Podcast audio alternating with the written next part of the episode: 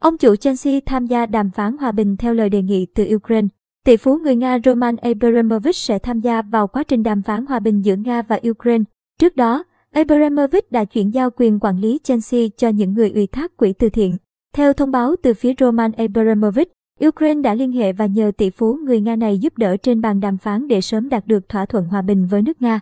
Trong bối cảnh căng thẳng giữa hai bên vẫn leo thang, tôi có thể xác nhận rằng Roman Abramovich được phía Ukraine liên hệ để hỗ trợ đạt được một giải pháp hòa bình và ông ấy đã cố gắng giúp đỡ kể từ thời điểm đó. Chúng tôi sẽ không đưa ra lời bình luận nào trong tình hình hiện nay, người phát ngôn của tỷ phú Abramovich nói với hãng thông tấn 3. Doanh nhân người Ukraine Alexander Rosinski cũng xác nhận sự tham gia của Abramovich, đồng thời khẳng định ông chủ Chelsea là người duy nhất phản hồi những đề nghị giúp đỡ. Tôi có thể xác nhận rằng phía Ukraine đang cố gắng tìm kiếm ai đó ở Nga sẵn sàng giúp đỡ trong việc tìm kiếm một giải pháp hòa bình. Họ được kết nối với Roman Abramovich thông qua cộng đồng Do Thái. Vị tỷ phú người Nga đã rất nỗ lực giúp đỡ chúng tôi.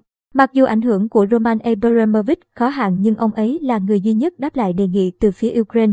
Người dân và chính phủ Ukraine rất biết ơn những đóng góp của Abramovich, doanh nhân Rosinski cho biết. Tỷ phú người Nga Abramovich có thể nằm trong danh sách trừng phạt của chính phủ Anh vì xung đột giữa Nga và Ukraine. Trước tình hình này, tỷ phú Roman Abramovich đã bất ngờ chuyển giao quyền điều hành Chelsea cho những người ủy thác quỹ từ thiện. Rạng sáng nay, FIFA đã ra quyết định loại đội tuyển quốc gia Nga cũng như các đội tuyển khác của Nga khỏi tất cả các giải đấu thuộc FIFA. Điều này đồng nghĩa với việc Nga không được chơi trận play-off tranh vé tới World Cup 2022 với Ba Lan vào tháng 3.